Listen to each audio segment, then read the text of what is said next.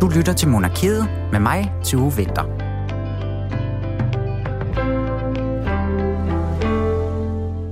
I dag er en ganske særlig udgave af Monarkiet her på øh, Radio 4, som det altså nu er blevet tid til. Fordi at jeg har inviteret Lars Henriksen, og han er forperson, eller politisk forperson er han for Copenhagen Pride, og så har han en stor interesse for at grave i homoseksuelles historie, og ikke mindst øh, i dem med blåt blod i årene. Tidligere der har jeg snakket med ham om homoseksuelle i det danske monarki, og i dag der skal vi så ud over landets grænser, hvor homoseksualitet bestemt øh, er at finde gennem historien, og hvor det altså har haft store konsekvenser for de her indblandede parter. Lars han har fundet en lille håndfuld frem, som øh, så se det som om, at det er en lille risse i overfladen, fordi at de her gode og vigtige, tragiske og nogle gange også heldigvis lidt søde historier om kongelige, der elsker øh, mennesker samme køn, dem er der faktisk en del at tage fat i. Så med de ord, så vil jeg bare sige rigtig hjertelig velkommen til Monarkiet.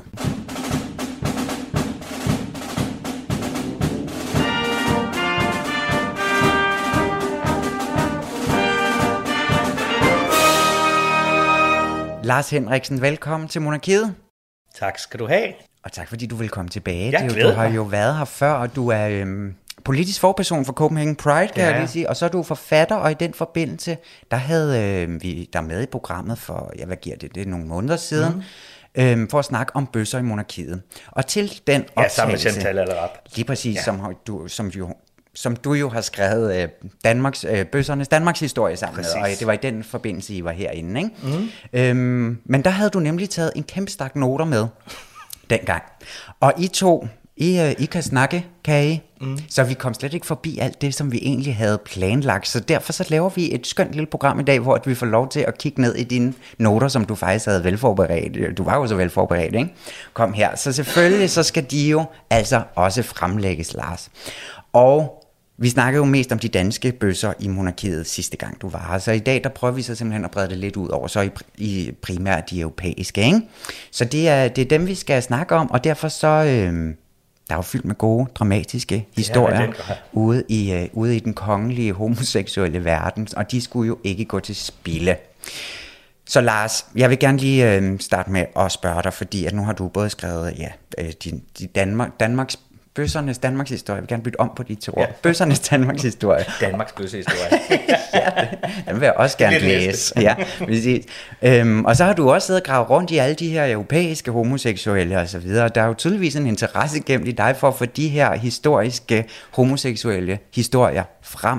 Men hvad er det, der er interessant ved dem? Er det sådan det historiske aspekt, eller er det sådan de her altså nu kalder jeg det sladder-aspekt, eller i hvert fald det her dramatiske element i dem, der tit er, eller hvad er det, det handler om for dig og for de her historier frem? Jamen, jeg tror, der er flere ting i det. Altså, jeg tror ikke, man skal underkende sladder-aspektet i al fascination af monarkier. Det er jo også derfor, der er så helt utroligt mange ugeblade, der beskæftiger sig med at leve af at fortælle alt muligt vigtigt og uvigtigt om kongelige personer hver eneste uge. Ja. Øh, så, så det er jo klart, at, øh, at det er en del af det. Øh, og når sådan noget er interessant, så er det jo der, hvor historien også bliver interessant, fordi samtidig i historien, så får man faktisk lov til at komme det der skridt tættere på. Altså der er jo en, en grænse for, hvor, hvor, hvor tæt billedbladet kan gå på den kongelige familie i dag, øh, men når man går tilbage i historien, så kommer man pludselig med helt ind i sovekammeret øh, og læser private breve og dagbogsoptegnelser, hvad der nu ellers er at finde, ja. øh, hvor man kommer meget, meget tættere på de her mennesker.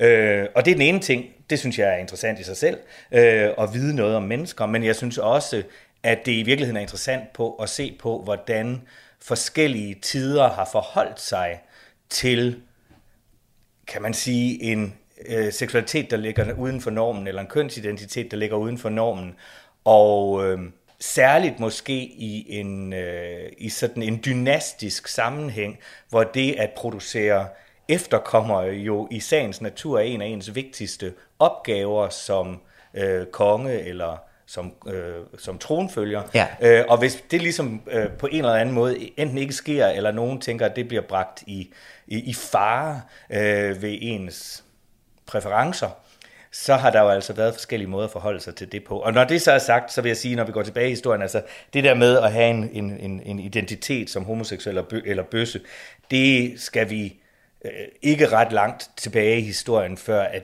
det sådan set ville være en, en ahistorisk ting at tale om. Ja. Der har homoseksualitet i højere grad været en praksis, noget man gjorde, eller, end noget man identificerede sig som.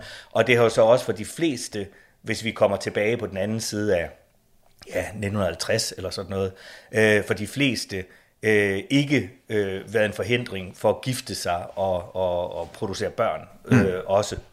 Øh, så, så der er jo også nogle aspekter i det, ikke? Ja, og vi skal nemlig øh, vi skal tilbage til før 1950 i dag, kan jeg jo godt øh, allerede nu afsløre. Ikke? Vi skal lidt tilbage nogle hundrede år i hvert fald.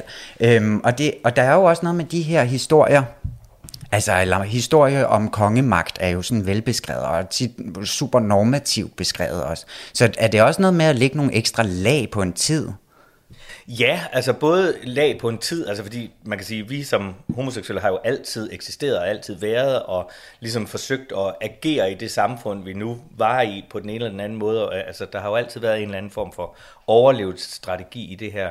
Øhm, og, og det er jo et ekstra lag, fordi vi tit er fjernet fra historien. Ikke? Mm. Øh, men så kan det også samtidig være med til at forklare øh, ellers uforklarlige handlinger, som, som folk har gjort. Altså, hvis vi tager en person som øh, dronning Christina af Sverige, øh, som bliver konges, eller dronning som seksårig og abdicerer, da hun er 28, øh, hvem ved, hvor meget hendes øh, seksualitet har haft at gøre med hendes abdikation. Mm. Øh, tit vil man forklare det med, at hun konverterer til katolicismen, men det gør hun faktisk først år efter, at hun er abdiceret og flytter til Rom, øh, og hun holder det faktisk hemmeligt i, i, i en årrække for den svenske regering hjemme i Sverige, fordi hun godt ved, at det vil faktisk fjerne hende fra arvefølgen i Sverige. Så hun så, er for eksempel en, som vi har ret veldokumenteret. Øhm, det er super ja, veldokumenteret, at hun har været lesbisk. Og, med hendes ja. kæreste, elskerinde, eller hvad man vil kalde ja. hende, Ebba Spare, øh, er bevaret. Så det er måske også her, det er jo sådan er fint nok at... Øhm,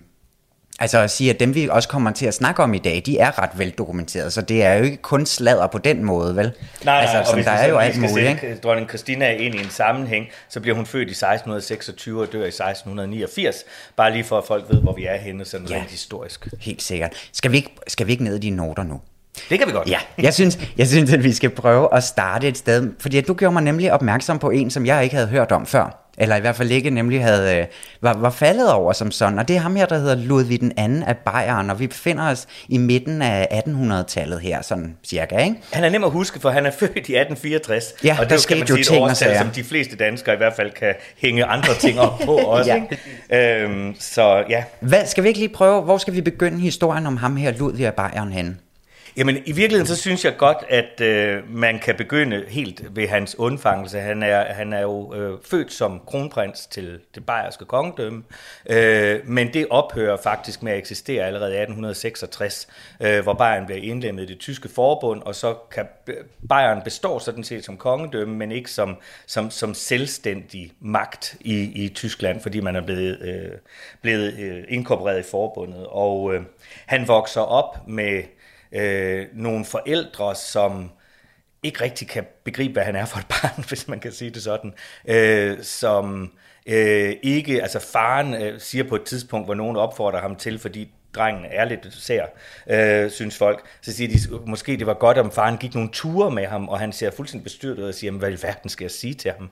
Øh, og siger, altså faren? Ja, ja, han aner simpelthen ikke, hvordan han skal omgås sit eget barn, og livet ud henviser Ludvig kun til sin egen mor, som min forgængers gemaline. Øh, så der er altså heller ikke noget særligt tæt forhold til moren, kan man sige. Øh, så han vokser op øh, i et, ja, i dag vil man vel kalde det et, et et omsorgssvigtet hjem, svigtende hjem, et kærlighedsløst, øh, blandt kærlighedsløse forældre. Øh, og, og kommer på tronen ganske tidligt, fordi hans far dør. og han lever i sådan en, og det er jo måske, kan man sige, en konsekvens af, at han har den her fra, de her fraværende forældre og, og et isoleret liv, øh, så bliver han sådan meget øh, optaget af øh, historier, romancer, eventyr osv., øh, og lever i sådan en eventyrverden øh, som, som sådan preteen og stor dreng og sådan, ja. ikke? Øh, og øh, som 14-årig får han så lov til for første gang, det har han tækket om i et par år, øh, at få lov at se en opera af, øh, af, af, af Wagner. Øh, og Wagner er på det her tidspunkt anset for øh, farlig for unge mennesker, fordi han både afsværger religion, og han i virkeligheden også sådan går op imod sådan øh, monarkierne og så videre. Øh, så han ses som sådan en lidt revolutionær type, ikke? Øh, skulle man jo ikke tro i dag. nej, nej, men, men sådan er det. Øh, og han kommer ind og ser Lohengrin, øh, og bliver fuldstændig vanvittigt betaget, og året efter, da han er 15, ser han tandhøjser, øh, og øh, begynder så at korrespondere med, med Wagner. Øh, og Wagner på det her tidspunkt, Wagner er jo født i 1813, så han er jo en ældre mand på det her tidspunkt, eller i hvert fald op i 50'erne og 60'erne, øh, er ret forgældet og, og øh, er, er, flygter rundt omkring efter, for, for sine kreditorer osv.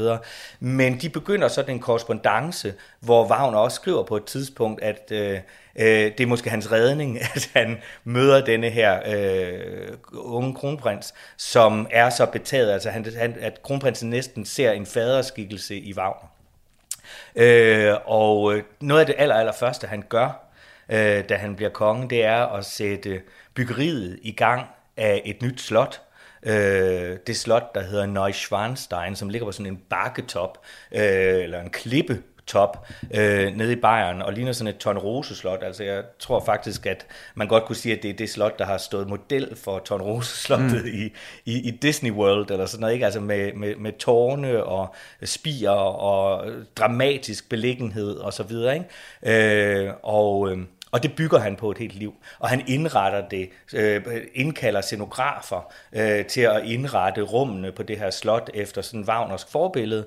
Øh, og han bygger, han bygger, han bygger. Han bygger også et slot efter sådan Versailles-model, øh, øh, noget der hedder Linderhof, øh, hvor han i sin betalelse af Wagner igen Øhm, Men altså, hvis vi lige skal slå fast, det er ja. ikke fordi, at Wagner og ham her, øh, de har, har ikke noget forhold. forhold. Det er ikke her, nok, vi kommer ind. Nej, altså, Wagner nej. er måske det mest heteroseksuelle menneske, man kan forestille ja, okay. sig. Øhm, og, øhm, og, og, og, og, og, og, men, og, og der er heller ikke, altså, der er ikke noget bevis for nogen steder, at Ludvig nogensinde aktivt har et homose- en, en homoseksuel relation, men han gifter sig ikke. Han er, han er på et tidspunkt forlovet med øh, en halvkusine, som hedder Sofie i Bayern. Okay. Kongefamilien hedder af Bayern, men så er der den her sidegren, der hedder i Bayern. Yes. Øh, og øh, han bliver ved med at udsætte forlovelsen, og til sidst så bliver det simpelthen hendes far for meget, og så siger han, nu er det slut, det kan ikke blive til noget.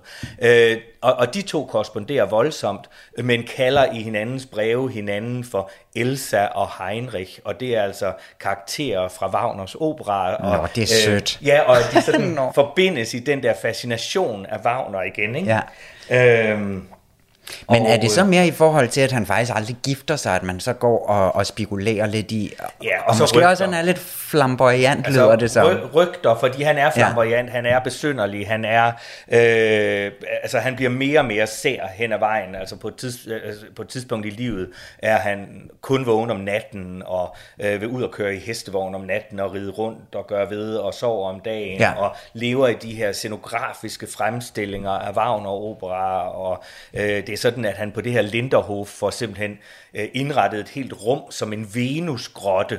Altså i en af Wagners opera er der jo et Venusbjerg, som man skal indtage. Øh, så der er jo sådan en hel masse seksuelle konnotationer i det her også. Men det, som jeg faldt over, ikke, da jeg så begyndte at læse lidt om ham her, det er jo så også, at han, har, han står faktisk næsten, altså mange af de her slotte, han har bygget, altså det er nogle af Tysklands sådan allerstørste turistattraktioner i dag, kunne jeg læse mig frem til, især ja. det her slot, der aldrig blev færdigt, som øhm, du har snakket om. Men ja, det var meget øh, sparsomme informationer, nemlig omkring hans ja, homoseksualitet, ja, eller de her rygter i hvert fald. Og det, der ikke? sker, er jo, altså, at man på et tidspunkt får nok. Altså, udover at bygge de her slotte, så er det også øh, Ludvig, der finansierer bygningen af, af, af hvad hedder det, operahuset i Bayreuth, hvor der stadigvæk holdes Wagner-festspil hvert år. Han bygger også en kæmpe villa til Wagner øh, for statsmidler og, og, og statskassen drænes jo, men han bliver ved med at sætte byggeriet mm. i, i, i, i, i gang. Øh, og, øh, og det ender simpelthen med, at øh, hoffet omkring ham og, og den bayerske statsminister øh, beslutter sig for, at nu må man skaffe ham af vejen. Han, altså, man har en, en, en 40-årig konge, som cirka, som ikke har øh, produceret øh, afkom, og som øh, ikke ligesom har opfyldt Men han har lavet pligten en Venus-grotte. Ja, præcis. Øhm, og som opfører sig besynderligt, og, øh, og så må man gøre noget. Og det ender faktisk med, at øh, man får en række psykiatre, som ikke overhovedet har set ham, eller talt med ham, til at erklære ham gal. Øh, og så arresterer man ham om natten og, og, og, og lukker ham inde. Øh, det sker den 10. juni 1886. Øh, og allerede den 13. juni, da findes han død. Øh, druknet i øh, Starnbergsøen, som ligger ved siden af det her slot, hvor han er taget til fange. Øh, og der kan man sige, øh, han er ude at gå med sin læge, von Gutten. Von Gutten dør også. Øh, der er ikke nogen skrammer på, på, på kongen, men, øh, men det er der altså på von Gutten, og man mener altså, at altså, forklaringen, den officielle forklaring bliver, at, øh, at det er Ludvig, der har angrebet lægen, øh, og derefter begået selvmord. Øh, men der er ingen skrammer på ham, der er heller ikke vand i lungerne på ham osv., så, videre, så alt tyder jo på, at han er blevet ombragt og puttet ud i søen for øh, at slippe for et problem. Ja. Øh, og så syv uger efter hans død, så åbner man faktisk slottene for offentligheden, øh, og så har de været en turistattraktion Og så skulle der siden. nogle penge ind på de der slotte. Og en del af, af, af hele den konspiration, der er omkring ham, er der altså også øh, den her fortælling om hans homoseksualitet. Mm. Og jeg synes, at det er meget spændende det her, fordi at en, der... Øhm, altså, man kan jo ikke sige, at det nødvendigvis har været sådan øh, nemt at være homoseksuel den her tid, øh, for det første. Men, men her, der ved vi så heller måske ikke helt med sikkerhed, hvad det hele sådan bunder i. Men en, som vi godt ved, har været homoseksuel, og som har været meget beskrevet. Det, der skal vi så nogle år tilbage omkring Ludvig den 14. hof, og vi har talt lidt om ham i det her program tidligere, men det er ham her, der bliver kaldt den franske monsieur. Men det her med, han er et super godt eksempel på, synes jeg, en person, som er blevet utrolig beskyttet af kongemagten, ikke? der ellers har hadet homoseksuelle ud, ud over sin egen familie, men det her med, at homoseksuelle i eliten jo alligevel har haft privilegier til at bygge slotte, som den kære Ludvig her, ikke? Og, altså, og til og, og, og nemlig en form for beskyttelse. Så ham kunne jeg godt tænke mig at prøve at snakke lidt om. Også fordi vi lidt går tilbage i tid nu, ikke? Det gør vi. Vi tager ja. tilbage til 1640, øh, hvor øh, ham her Philip øh, bliver født. Han er lillebror til øh, Ludvig den 14., som bliver født i 1638.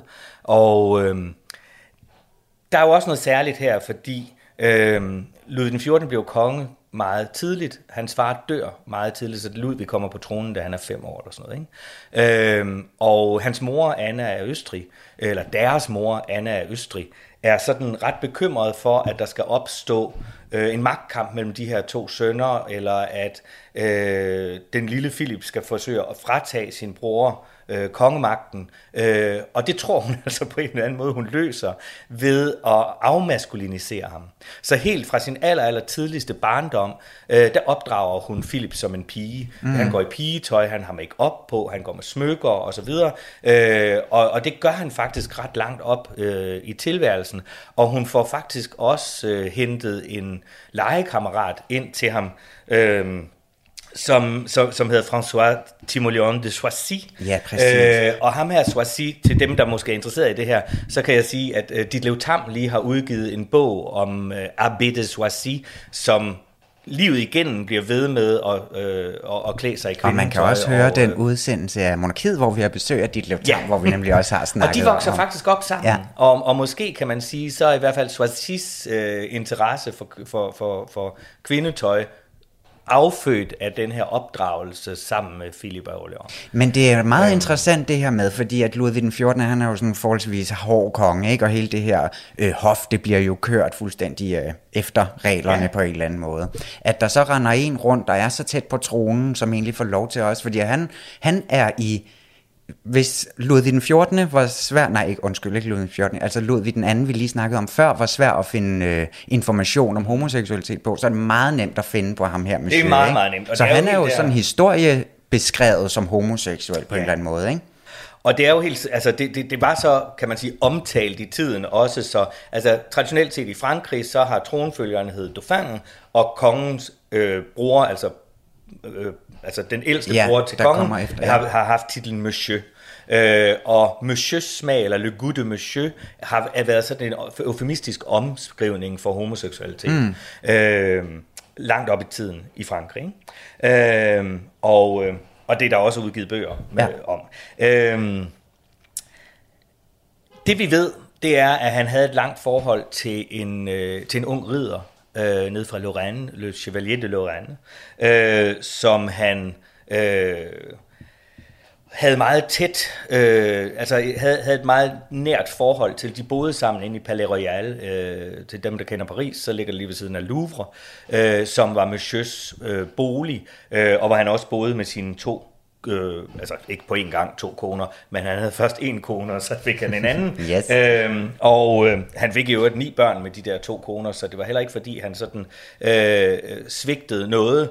Øh, der er nogle konspirationer, der handler om, at hans første kone, som hed Henriette Anne af England, øh, at hun åbenbart havde et meget tæt forhold til, han, til Philips storebror, altså kongen. Øh, og for at sikre sig, at han ikke fik uægte børn, så sørgede han for at holde hende gravid, så han, han, hun fik simpelthen et barn om året.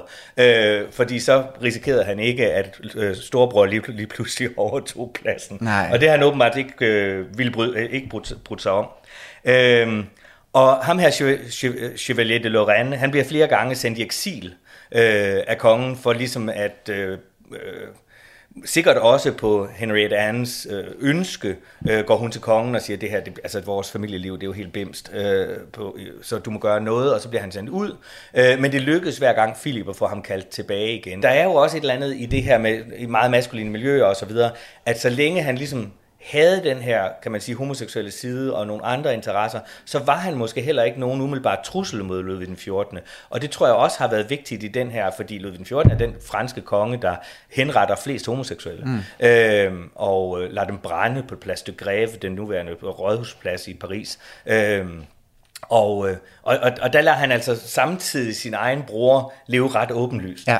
Øh, er det også så... noget, som har været åbenlyst sådan i, i, den, i den franske befolkning? Altså det er noget, folk godt har vidst i kredsen, I hvert fald i den franske ikke? adel, ja, kan man sige. Har man, øh... På det her tidspunkt er der jo ikke endnu en, en, det, man kunne kalde en offentlig mening Nej. i så høj grad om, hvad der foregår ved hoffet. Der skal vi halvanden hundrede år længere frem ind i 1770'erne øh, og, og begyndelsen af revolutionstiden, ikke? før der for alvor er en offentlig mening, der ja. er ved at tage bestik af. Men... Øh, men i adelen i hvert fald, og folk, der, der det ja. gik sig. Og jeg kunne også hoffet. forestille mig, at der er blevet sladret noget ved det hof, ikke? Ja, men i den grad. Der bliver snakket lidt. Lars, nu skal vi have en gang ugens kjole. Ah! Det er kjoler, og det er også øh, de mere festlige kjoler. Det kan være farvevalg. Der er mange farver, mange af de stærke farver. Prinsesse Benedikte kan gå ind og vælge nogle meget dus farver. Det vil dronningen ikke vælge.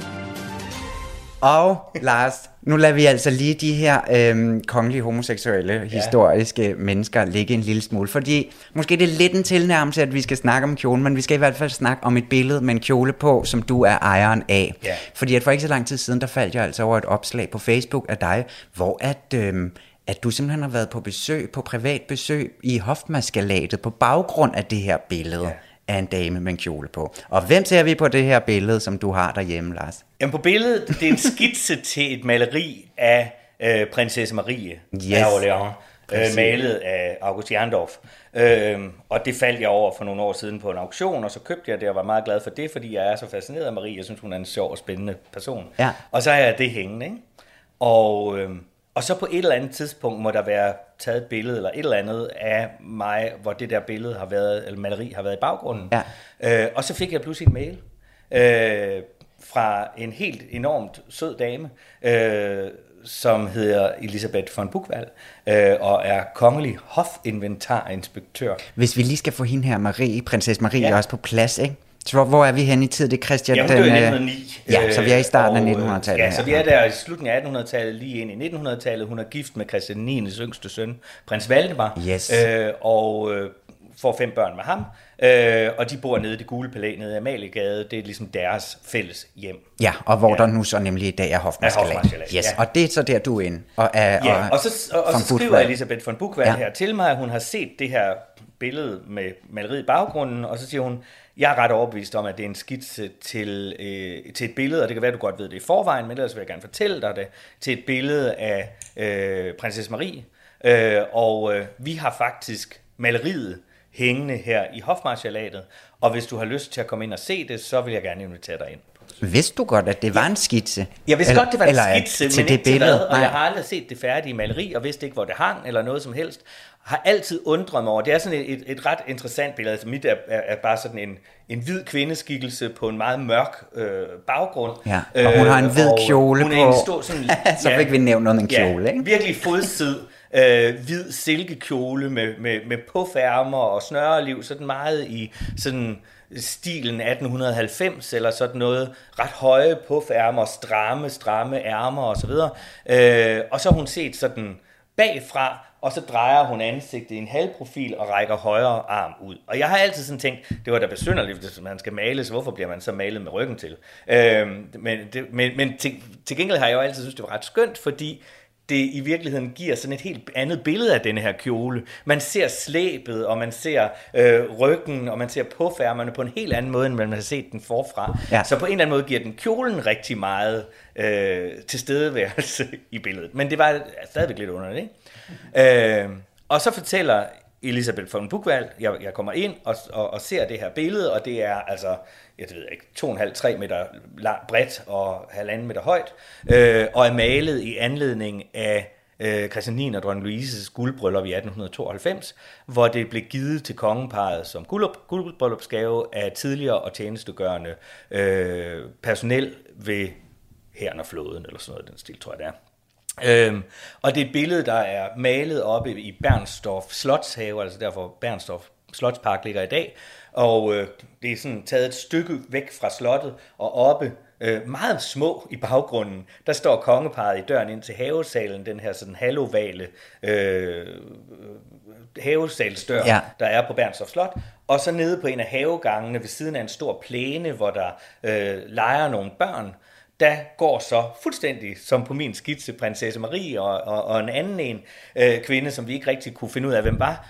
Og så rækker hun sådan armen ud mod de der børn, øh, der løber og leger. Og så giver det jo pludselig mening, hvorfor hun er taget, øh, øh, øh afbildet fra ryggen, og hvorfor hun drejer sig osv. Og lidt over i, øh, i, i, i, i skovbrynet på en bænk, der sidder en ældre herre, som jeg vil tro øh, er prins Hans, som var øh, Christian 9's lillebror. Øh, så, Men hvordan, så, så du... Bror i hvert fald. Bror, man bror. Men det var sidste Vanvittigt gang, du var med, der var du jo, øhm, der, der, øh, der lavede vi øh, min lille venindebog med dig, og der sagde du nemlig også, at den kongelige person, som du var mest fascineret af, det er hende her Marie. Ja. Hvad er det med hende? Jamen, det er jo både, at hun øh, i virkeligheden bryder med en hel masse normer. Det, det er både sådan, hun gør ting, som ikke forventes af kvinder på det her tidspunkt. Øh, hun udsender nogle ret usædvanlige julekort. Et, hvor hun rider på en stud, for eksempel, og et, hvor hun er iklædt, iklædt brandmajoren og så videre. Historien er, at hun på vej hen over Kongens Nytorv kommer forbi et, et sted, hvor det brænder, og så hopper hun ud af karetten og stiller sig op i den der øh, kæde af mennesker, der sender brandspande videre. Øh, og til gengæld for det, så bliver hun af Københavns brandvæsen udnævnt til æresoberst. Øh, og så får hun syet en uniform, der passer til hendes Ja. kjole, øh, og den sender hun så ud, som, det sender hun et billede ud af som julekort. Så på den måde er hun jo sådan en, en, en, en ret øh, usædvanlig type. Øh, og Ja, hun er er også- usædvanlig på den måde. Hun kommer jo fra et Frankrig, som på det tidspunkt har været republik i 100 år, øh, næsten ikke, og, og kommer altså med en anden øh, forståelse af, hvordan samfundet også kan være skruet sammen, og kommer ind i sådan et lidt gammeldags kongehus med Christian 9, der har siddet i temmelig mange år. Ja. Øh, og historien er jo, at hun har ret meget indflydelse på sin svigerfar. Hun er en af dem, der rent faktisk... Øh, både han har respekt for, men som også, øh, hun, hun tør godt sige noget til ham. Øh, og der er jo dem, der påstår, at hun har været instrumental i indførelsen af parlamentarismen i Danmark. Det ved jeg ikke, om er helt sandt, men det, det, det er ikke mig, der skal bedømme det. Men hun har i hvert fald var hun leget politisk med, aktiv. ja, og leget med Øh, sin egen og- position på en eller anden måde. Ja. Og så en gang imellem, så bliver hun beskrevet som, at hun havde et gallisk temperament. Øh, og det er jo sådan en måde at sige, jamen hun er franskmand. Og på, på nogen måde, så synes jeg jo, at, at hun på en eller anden måde er udsat for lidt det samme, som, som har været øh, prins Henrik til del, Ja. som også kommer som en verdensperson, opvokset i Sydøstasien, og med en international uddannelse og baggrund osv., til det her sådan lidt provincielle Danmark og, og København. Den lille andedam heroppe. Ja, og ikke? ikke ja. rigtig bliver forstået. Og når han så er, altså, siger noget, som er usædvanligt, eller klæder sig lidt usædvanligt, eller spiser usædvanligt, eller opdrager sine børn usædvanligt i vores øh, sammenhæng, så bliver det sådan skudt til side med, jamen han er også franskmand, og så ryster man på hovedet. Så på en eller anden måde er der også et skæbnefællesskab imellem de to. Og jeg tror faktisk øh, måske, som- vi vender lidt tilbage Ja. til prins Henrik lidt senere, Lars. Som jeg også fald- synes er ret sjovt, ikke? Og ham, øh, ham skal vi snakke om senere, tror jeg. Øh, men tak fordi, at nu fik vi så også lige dig med i, øh, altså, i fortællingen her, ikke? Papa, man siger, at den man elsker, tugter man. Vi tvivlede aldrig på din kærlighed. Lars Henriksen, du er jo forperson for Copenhagen Pride, og så er du forfatter til, øh, til bogen om bøssernes Danmarks historie. Og vi sidder her i Monarkiet på Radio 4 og snakker om øh, europæiske kongelige øh, homoseksuelle skikkelser gennem historien. Og jeg synes, vi mangler altså lige at snakke om en. Men vi må gøre det lidt kort, fordi tiden løber fra os, ikke? Åh, ham vil jeg nødt gøre kort, Ej, men jeg ved skal nok hvad? forsøge. Så gør vi det lidt kortere i den anden ende. vi, vi får se, ikke? Men det, er, det handler nemlig også et, øh, om en, hvor der er en lille dansk vinkel, ikke? Og den kan Åh, vi jo godt lide. Igen i den her lille, i vores lille andedam her. Øhm, det er nemlig, øh, vi skal til England nu. Ja. Prøv lige at præsentere ham. Ja, men det ordet. er, øh, for lige at starte med den danske vinkel, så er det jo Christian 9. barnbarn. Øh, dronning Alexandra af England, som var datter af Christian 9. ældste søn, øh, prins Albert Victor, Duke of Clarence and Avondale. Han hed jo øh, altså Albert Victor Christian Edward, så han var også opkaldt efter sin bedstefar, mm. øh, skal lige siges. Han blev født i 1864, altså samme år faktisk som... Øh, Ja, det som var et Louis godt år for. Det et homoseksuelle. Øh. Øhm, og øh, bliver født et par måneder for tidligt, og er sådan et, et ret øh, øh, skrøbeligt barn, da han vokser op. Han får en bror ret øh, hurtigt efter, som senere bliver Georg den 5. Øhm, og øh, Edward, altså den senere Edward den 7. Alexander får jo syv børn eller sådan noget, ikke? så det er ikke fordi, de ikke får masser af børn, men øh, de opdrager deres børn ret frit, og, øh, og når jeg fortæller det her, så er det for ligesom at sige, hvordan hvad er det for et eftermæle, øh, øh, Albert Victor har fået. Øh, fordi øh, da han er 6-8 år eller sådan noget, så, så finder Victoria ud af, altså hans bedstemor, dronning Victoria, finder ud af, at de her vilde børn, de må altså simpelthen aves. Øh, og så sætter hun en privatlærer til at undervise de her to drenge sammen. Øh, det er en, en præst, øh, som efter sine er så hamrende kedelig, så drengene ikke lærer noget som helst. Og det er ligesom ham, der efterfølgende er blevet sagkundskaben på de her børns intellekt. Øh, og specielt måske fordi han havde travlt med at fremhæve Georg den 5. som resultatet af, hans op, af den opdragelse, han selv havde givet ham. Altså hans succes som konge var direkte øh, et resultat af ham. Og så fik han også sagt, og gudskelov, at vi slap af med Albert Victor, fordi han var da et utroligt dumt og, og, og, og øh, tungt barn, øh, som ikke kunne lære noget som helst. Og det er ligesom det, der er gået over i historien, som at han ikke var særlig velbegavet. Øh, og det synes jeg faktisk ikke, han fortjener, og det skal jeg nok fortælle, hvorfor. Øh, han, øh, og, og hvis vi bare ligesom skal hurtigt frem til, hvorfor at øh, man slipper af med ham, så er det fordi, han øh, dør som 28-årig i 1892 af tuberkulose. Ja. Nej, slå vold af Ja, det er influenza. en, af influenza. Ja, for, jeg kunne ja. nemlig lige, ja, altså, Ja. ja. som for nylig har, er, er der, var der skrevet en eller anden artikel om, at øh, han døde af corona. Ja. Læste jeg sådan en overskrift. jeg synes, jeg Who knows? Det kan være, det været der med- den, den lidt sidste corona-pandemi, ikke? den Øh, døde han altså ja, i. men der er i hvert fald en, en stor influenzaepidemi, som, øh, som han ikke overlever, og, øh, og han dør meget pludseligt, altså han bliver syg øh, på sin fødselsdag og dør meget, meget kort, altså få dage efter. Han er lige blevet forlovet øh, med prinsesse Mary af Tech, øh, som så sådan, som om hun var en genstand, bliver givet videre til lillebroren, mm. og så bliver hun gift med ham, og det er altså til dem, der har set uh, The Crown, så kan man sige, at, at den ældre dame, der sidder og ryger i sengen og siger grimme ting om det danske kongehus og den danske kirke, uh, til Elisabeth den sen nattetime, det er Mary Tech, som, som lever frem til, jeg tror, 53 eller sådan noget ja. i den stil, uh, og altså er den nuværende dronnings uh, farmor. Uh, Men nu er vi jo så nemlig op her i slutningen af 1800-tallet, ikke? eller sådan på tærsken til det nye århundrede. Der er jo, altså, siden Louis den 14. i 1600-1700-tallet, der helt kunne dække over sådan sin øh, familie på en eller anden måde, hvor ingen stiller så mange spørgsmål. Det gør der jo på det her tidspunkt ude i offentligheden, og der er måske et andet pres for et sådan grønne demokrati og alt muligt, som man også skal tage stilling til. Ikke? Og hvordan kommer hele hans homoseksualitet frem? For det første i lyset, ja, og hvordan står den i øh, vejen altså, for ham? Han, han bliver sendt på Cambridge, øh, da han er færdig med den her præst. Øh, for, øh, da han er færdig med at blive undervist af præsten, så kommer han først fem år ud at sejle, øh, og da han er færdig med det som 17-18 år, så kommer han på Cambridge. Øh, og det er altså på et tidspunkt, hvor, han, hvor øh, Cambridge tror jeg, almindt anerkendes som et, om ikke homoseksuelt, så i hvert fald meget homosocialt fællesskab, øh, og øh, hvor øh, den, man dyrker den æstetiske bevægelse og den græske kærlighed og så videre blandt de her studerende og lærere og så videre. Øh, og øh, hvor det kan godt være, at de ikke alle sammen går ud og identificerer sig som homoseksuelle bagefter, så øh, går homoseksuel sex øh, ret meget i svang. Så at han skulle være gået fri af det, det er nærmest usandsynligt. Øh, og øh, man ved også nogenlunde, hvem, der, hvem han ligesom har, har været sammen med der.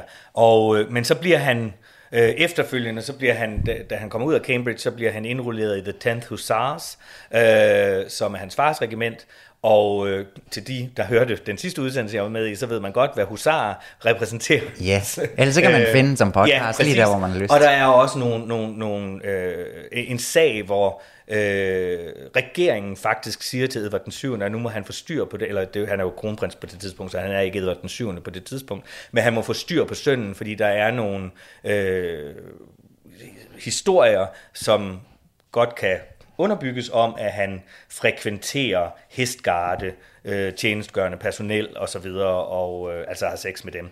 Derudover så er der en stor skandale, en homoseksuel skandale i øh, slutningen af 1800-tallet, 1888 eller sådan noget, der hedder The Cleveland Street øh, scandal eller affære. Man anser det for at være så alvorligt, så man faktisk tager en øh, hovedopdager fra, væk fra Jack the Ripper-sagen, øh, som kører samtidig øh, og til at optrævle den her Cleveland Street-affære.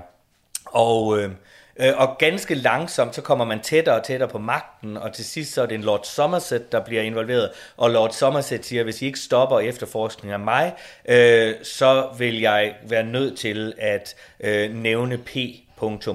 Ja, okay som jo ikke kan være andre end prins Albert Victor, så sender man prinsen afsted på en rejse til Indien.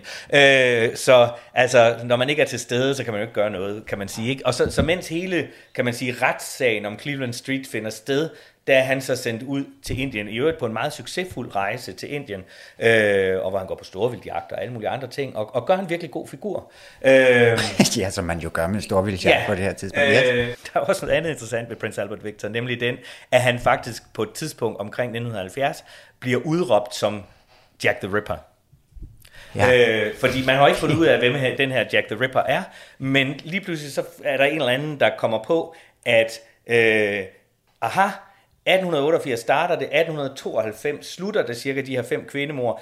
Der dør også Albert Victor, øh, og øh, han havde også sådan en fascination af, når han var på Balmoral og så videre, at være med ud at brække øh, kronvildt op, og derfor måtte jo han jo vide, hvordan man fjernede øh, både livmødre, eller hvad hedder det, livmodere, hvad hedder, sådan, hvad, hvad hedder det i flertal? En livmor, flere livmødre. Livmor, ja, ej, ja. øh, uterusser. Øh, og, øh, og, og hjerter lever og så videre. Ikke? Altså, så, så der er sådan en helt øh, underlig øh, konspiration om det, og den har man for længst øh, rammet en, en, en pæl igennem. Ja. Der er også nogen, der påstår, at det i virkeligheden er hans livlæge, der gør det, fordi han har haft en affære til en i øvrigt kvindelig, i den her, skal lige sige i den her sammenhæng, øh, prostitueret.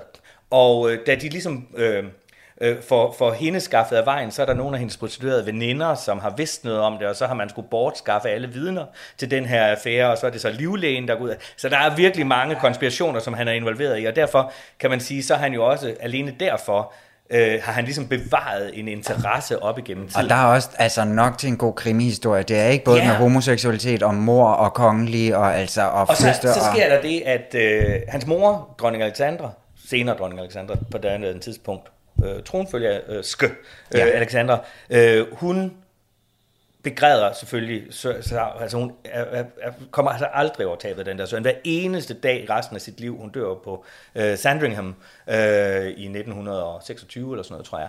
Hver eneste dag går hun ind og placerer friske blomster resten af sit liv på hans seng. Øh, og, øh, men faren, Edvard den 7, senere Edvard den 7. skulle efter sine have sagt, øh, at så fik man da løst problemet. Ja. Øh, så, og, og, og familien brænder faktisk alle øh, Albert Victors breve efterfølgende, så der ligger ikke rigtig noget. Men der er så ham her, øh, Matt Cook, som er en britisk historiker, som her i faktisk efter årtusindskiftet, har været ude og kigge, lige pludselig gik op for mig og tænkte, det kan godt være hans egne brev, eller de brev, han har modtaget af Brandt, men dem, der har modtaget dem, hvis man modtager et brev fra en kongelig, må så ikke, de har gemt dem. Og så har han været ude i alle mulige øh, privatarkiver øh, og finde breve, som Albert Victor har sendt til sine venner og bekendte osv. Og når man læser dem, og det siger bare lidt om, hvor vigtigt det er ikke bare at, at bero sig på øh, rygter og andres fortællinger, øh, så fremstår der altså en virkelig intelligent, øh, følelsesmæssigt velfunderet, øh, dygtig korrespondent, som kærer sig om samfundsforhold og sine venner osv.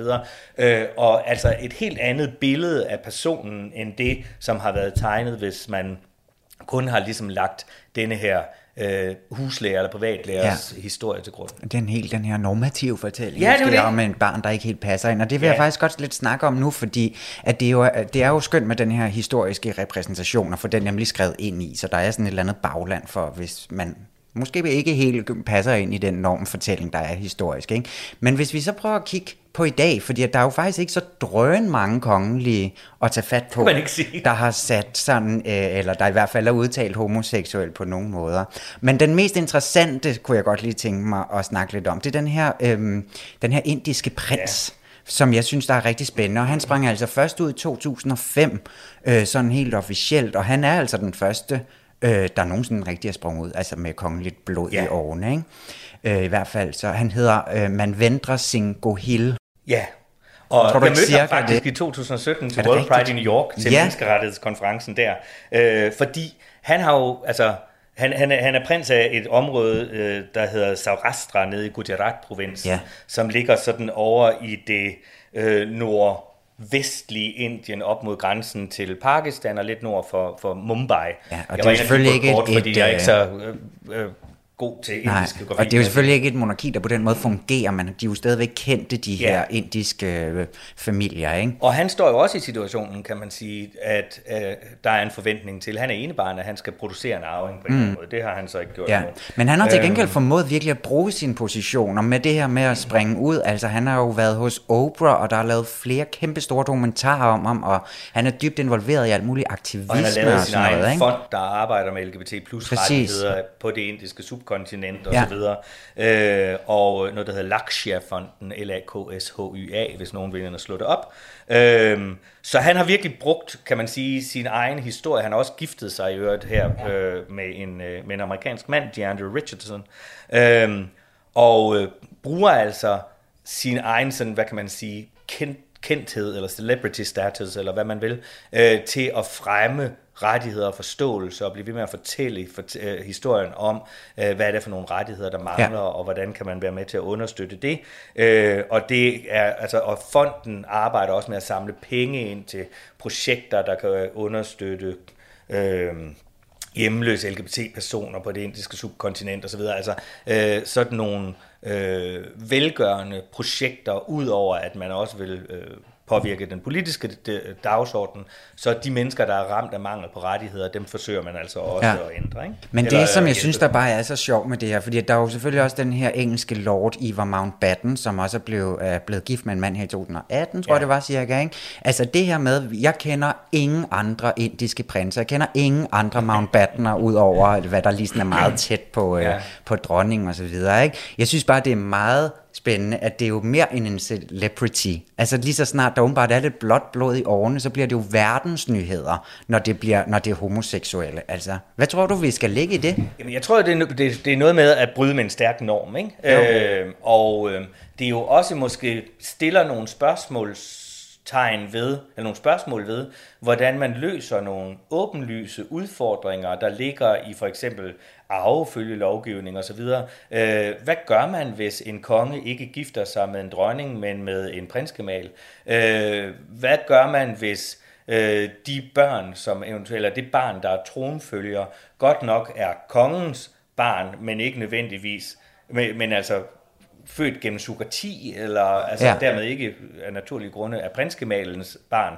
Øh, og altså hele, kan man sige, rammen om, hvad der er et øh, legitimt ægteskab og en legitim tronfølge, bliver der jo også stillet spørgsmålstegn ved. Og det tror jeg, det er noget, altså nu har vi jo set kongelige, altså nu var kronprinsesse Mary var jo en del, var mm. protector for World Pride, da det var her i København. Vi har set øh, hende dele Rainbow Awards ud i København i overvis. Vi har set øh, den svenske kronprinsesse gøre det samme til gay i Sverige. Vi har set den norske kongefamilie være meget aktive på hele, kan man sige, den menneskerettighedsdagsorden, som LGBT-rettigheder jo er. Den norske konge været ude i, var ude allerede i 16 eller 17 og holde en tale, hvor han siger, at i Norge, er, Norge består af drenge, der forelsker sig i drenge, og piger, der forelsker sig i piger, drenge, der forelsker sig i piger, og i øvrigt en hel, kan man sige, diversitet af forskellige ja. mennesker øh, som, er, som, som ikke skal defineres af normer. Øh, og vi har set den britiske øh, prins William være øh, på forsiden af det øh, bøssemagasin, der hedder Attitude, og hvor han blev interviewet øh, og, og blev også spurgt til, hvordan han ville håndtere, hvis et af hans egne børn var homoseksuelt, og det svarede han rigtig fornuftigt på. Men det betyder jo stadigvæk ikke, at man ikke som kongelig, uanset hvor god en forældre man gerne vil være, er underlagt nogle regler, og her i Danmark vil det jo være en tronfølgelov osv. Øh, og det bliver man jo også nødt til at forholde sig til. Det har man gjort i Holland, ja. øh, hvor man har lavet tronfølgeloven om, således at hvis øh, den nuværende tronfølger som jeg simpelthen ikke kan huske, hvad hedder. Amalia. Øh, Amalia, ja. Øh, hvis, hvis hun er lesbisk, så er der ligesom taget højde for øh, det i tronfølgeloven. Øh, så, så det ikke er et problem, der skal løses, Nej. når det opstår, men noget, man har taget højde for i et moderne øh, mangfoldigt samfund. Ikke? Men nu siger du også nemlig, at du har jo arbejdet sammen med kronprinsessen, som da hun var protektor for øh, de her store øh, arrangementer. Var sidste år? To år ja, siden? det var sidste, sidste år. Ja. ja. Altså, gør, kan hun gøre mere på nuværende tidspunkt? Altså, eller ikke hende som person, men kan kongehuset på en eller anden måde, burde de gøre mere, synes du? Jamen, det er jo ikke så længe siden, at kongehuset for eksempel fik øh, altså var, som jeg har forstået det, øh, instrumentale i at få ændret tronfølgeloven, således at øh, det ikke som i tronfølgeloven for 53 var sådan, at hvis der var en dreng blandt børnene, så ville han Nå, altid ja. have forrang frem for en, ja. en, en ældre søster, men at det er det ældste barn. Og det er jo da et skridt i, i, i, en, i en retning af, af, af modernisering. Men der blev ikke i den forbindelse taget stilling til, hvad hvis man ikke har en Øh, øh, lever i et heteroseksuelt partnerskab. Hvad og det var måske noget, altså lidt, synes du, at, det, at kongehuset, de burde gå ud ligesom i Holland, altså, altså der blev, der, hvad hedder sådan noget, der blev taget, øh, altså bare det blev udtalt, at ja. der kom en eller anden og det er jo ikke, altså så kan man sige, at det er aktuelt, jamen det er, er det måske ikke lige nu i hvert fald, altså det ser ud til, at Mary Frederik har det meget godt, så, så man kan sige i, i et stykke tid i hvert fald, men, men altså jeg synes da godt, man som samfund kunne tage stilling til, jeg ved, jeg ved ikke i hvilken retning øh, prins Christian øh, går romantisk. Øh, og det kommer sådan set heller ikke mig ved. Nej. Men jeg kunne da forestille mig, altså, jeg, jeg, altså i forvejen er man underlagt et pres som, som ung homoseksuel med at skulle bryde normer. Men hvis man samtidig ved med sig selv, at der er en lovgivning, som faktisk forhindrer en i at søge lykken der, hvor man gerne vil søge. Altså mange af de her historiske fortællinger handler jo også om øh, mangel på, på, på mulighed for at søge lykken der, hvor man gerne vil, og så har man lavet alle mulige fiksfakserier. Ja. Og det synes jeg da nok i et samfund i 2022, at vi kunne løse således, at i hvert fald den lovgivningsmæssige del af den var på plads. Og så kan det godt være, at det ikke er aktuelt, og det kan være, at prins Christian er, øh, finder verdens skønneste kone og gifter sig med hende, øh, og så er det først hans børn, det bliver aktuelt for, eller nogle andre. Men, Men så er det ligesom, man i det hele taget det er også altid sig, lidt pinligt, ikke det der med at lave ting, når det kommer. Ja. Altså hellere være lidt på forkant. Og at man i, i det hele taget sådan i, i rummelighedens navn forestiller sig, at mennesker kan være, også kongelige personer, ja. kan være andet end, end heteroseksuelle. Lars Henriksen, vi når simpelthen ikke mere nu at snakke om... Øh, om Må jeg ikke bare lige sige, jo, det aller, aller sidste, aller, aller at hvis man har lyst til at læse mere, så kan Ja. man altså læse Matt Cook. Jeg har her London and the Culture of Homosexuality, 1885-1914. Virkelig god bog. Og vi nåede jo ikke engang, altså vi nåede ikke omkring særlig mange, så du har faktisk nærmest, et, du, kan tage noter med hjem Ja, igen, altså, Lars. Men så må du komme ja, tilbage. det gør jeg Men gerne. Lars Henriksen, nu, vi skal simpelthen til at dyste mod hinanden, for Åh, vi er slutter lige af med en lille quiz. Livac præsenterer! Så gælder det om at vise, hvor dygtige I kan blive.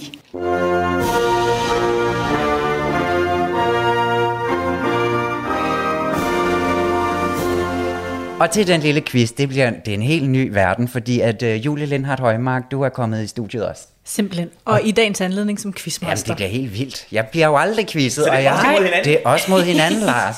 Ja. Og du, lidt tidligere i programmet, der var du jo inde på, at øh, vi måske, eller at I måske ville vende tilbage til prins Henrik, og det kan jeg jo så afsløre, det er nu, vi skal det. For jeg synes, det var passende, nu talte du tidligere, Lars, om, at en af dine favoritter er, er hende her, øh, Marie af Orleans, og du kaldte øh, hende for en, der sådan, måske ikke blev rigtig værdsat i sin samtid, eller ikke rigtig forstået, og nævnte da, at hun havde det her galliske temperament, og det er jo simpelthen bare mit stikord til at sige, at sådan en figur skal jeg da love for, at vi også har haft i vores eget lille moderne monarki her i Danmark.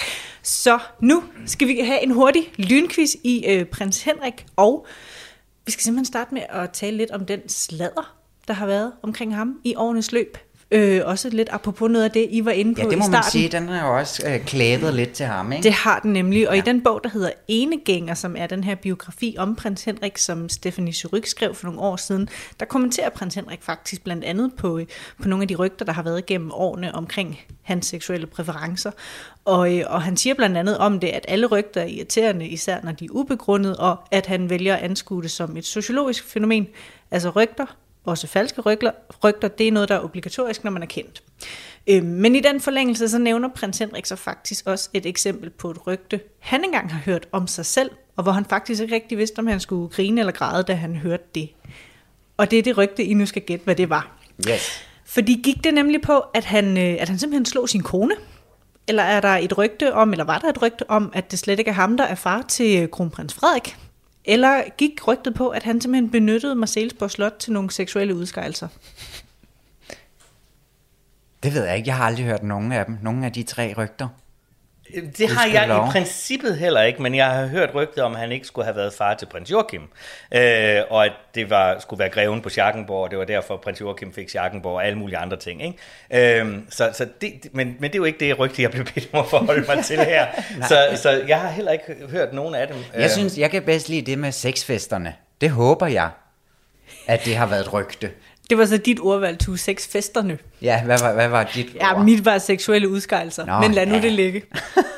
Ja, Den- den, den den, den, jeg. den går jeg faktisk Den gerne. går I begge? Er det, er det usportsligt at tage Nej, det sammen? det man må I gerne. Det- det er kammeratligt. for jeg kan ikke rigtig bære det der med, med, med, med vold mod dronningen. Nej, men ved du hvad, det var, og det kan han nok heller ikke, men det var desværre det rygtet gik på. Nej. I hvert fald følge øh, prins Henrik ham selv, så har han simpelthen øh, hørt, at der skulle være et rygte om, at han slår sin kone. Ja. Ja. Tænk at blive konfronteret Ja, med det, det, ikke? er, det er virkelig nederen. Ja. Godt, at vi ikke kendte det. Altså, så rygtet ikke noget så langt ud i hvert fald. Så det er jo fint, kan man sige. Ja, Ja, præcis. Men det var meget interessant nu, apropos det der med, øh, med rygter, ikke? Altså, at, øh, og han selv kommenterer på det i Syryks bog, men øh, Susse Vold mm. var jo ude, da hendes bog kom, som jeg har glemt, hvad hedder nu. Øh, Havde den ikke noget med bevægelse? Jo, et eller andet måske. Ja, Men hvor hun faktisk var ude at dementere, ja at det hun med hende og dronning Margrethe. i forhold til dronning Margrethe, Ja. hvilket jo også er sådan et, kan, kan man sige, et ret vildt rygte, ikke? Ja, det er Jo, som det om, det man stadig sige. lever lidt i dag, ja. men som sådan et haha. Så Ja, var der jo også lige ja. Susse Vold og dronning Margrethe. Og tænk, at var ude, altså følte, at det er så Ja. ja. vigtigt, at, at, at, at det var nødvendigt at gå ud og dementere noget, der Ja. ja. var, altså på mange måder kunne sige at være ret langt ude, ikke? Jo, på den måde har prins Henrik nok helt ret, når han siger, at det er simpelthen bare noget, man må leve med, når man er kendt. Ja. Nå, men vi iler videre til, til det sidste spørgsmål, hvor I lige kan nå at hente et point, fordi øh, jeg har simpelthen ikke kunne øh, undgå at tage et spørgsmål med omkring prins Henriks øh, kogebog, en af dem. fordi en af dem har simpelthen den mest vidunderlige titel, jeg nogensinde er faldet over. Den hedder Ikke altid gåselever. Jeg kan simpelthen ikke forestille mig en bedre titel til en Nej. kogebog. Nej, fuld af en masse dejlige hofretter og, og prins Henriks øh, altså hops, opskrifter hedder det i øvrigt. Øhm, nå, men han er jo i det hele taget kendt for at være sådan lidt, eller endda rimelig velbevandret i et køkken, og har også øh, givet udtryk for gennem årene, at han måske ikke var sådan super begejstret for det danske køkken, i hvert fald ikke altid. I et interview, jeg fandt tilbage fra 2010, 2010 der kalder han det danske køkken noget lidt, ja hvad hedder sådan noget, knap så Flatterende. Flatterende var ordet, tak. Ja, lige præcis. Men hvad er det, han har sagt om, om, dansk, om det danske køkken? Har han sagt, at det er brunt og ensformigt, at det er fuld af fedt, eller at det mangler globalt udsyn? Jeg tror på brunt og ensformigt, fordi jeg har hørt ham en gang sige, at to ting, som han ikke begreb, da han kom hertil, det var brun sovs og brune kartofler. Ja. Han synes, kartofler skulle være saltede og ikke søde. Ja, det kan jeg godt følge ham i, vil jeg så også sige. Jeg tror også, at det er, for, det er for voldsomt at sige det med det globale udsyn, ikke? Det er jo spørgsmålet. Så tager jeg det. Jeg er opvokset i. Jamen, der skal næsten gå et halvt point til dig, Lars, der, fordi det er rigtigt, han har sagt det der med, med at det, det danske køkken var lidt for kartoffel- og sovs orienteret. Men det han siger, det er simpelthen, at dansk mad er fuld af fedt. Ja, men det er den Og franske det er der også. Nå, det er sandt. Ja, og i, i kontekst sammenligner han det med det kinesiske køkken, som er meget let. Ja, okay. Ja. Nå jamen, det er jo selvfølgelig også igen tilbage til Østen. Fordi det franske køkken, det kan da også godt lide en klat smør. og- Det kan det nemlig. Ja, Ja, og- ja. og der kan jo bare på den note lige hurtigt slutte af med at sige, at hvis man nu vil høre mere om prins Henriks øh, evner ud i det kulinariske, så har vi faktisk lavet et helt program omkring det, som ligger øh, tilbage i juni 2021. Ej, så et år så tilbage i kataloget, så kan man høre lidt om det. Ja, det er Wow. skønt. Ja, Det men var det var, hvad jeg nåede at tage med, to. quiz til lige at slutte den her dag af på, som bare har været så hyggeligt, Lars Henriksen. Hvor Det var var dejligt, skønt. du vil komme og snakke om uh, homoseksuelle her i Monarkiet på Radio 4, ja. som altså er slut. Tak for i dag. Vi er tilbage igen om en uge.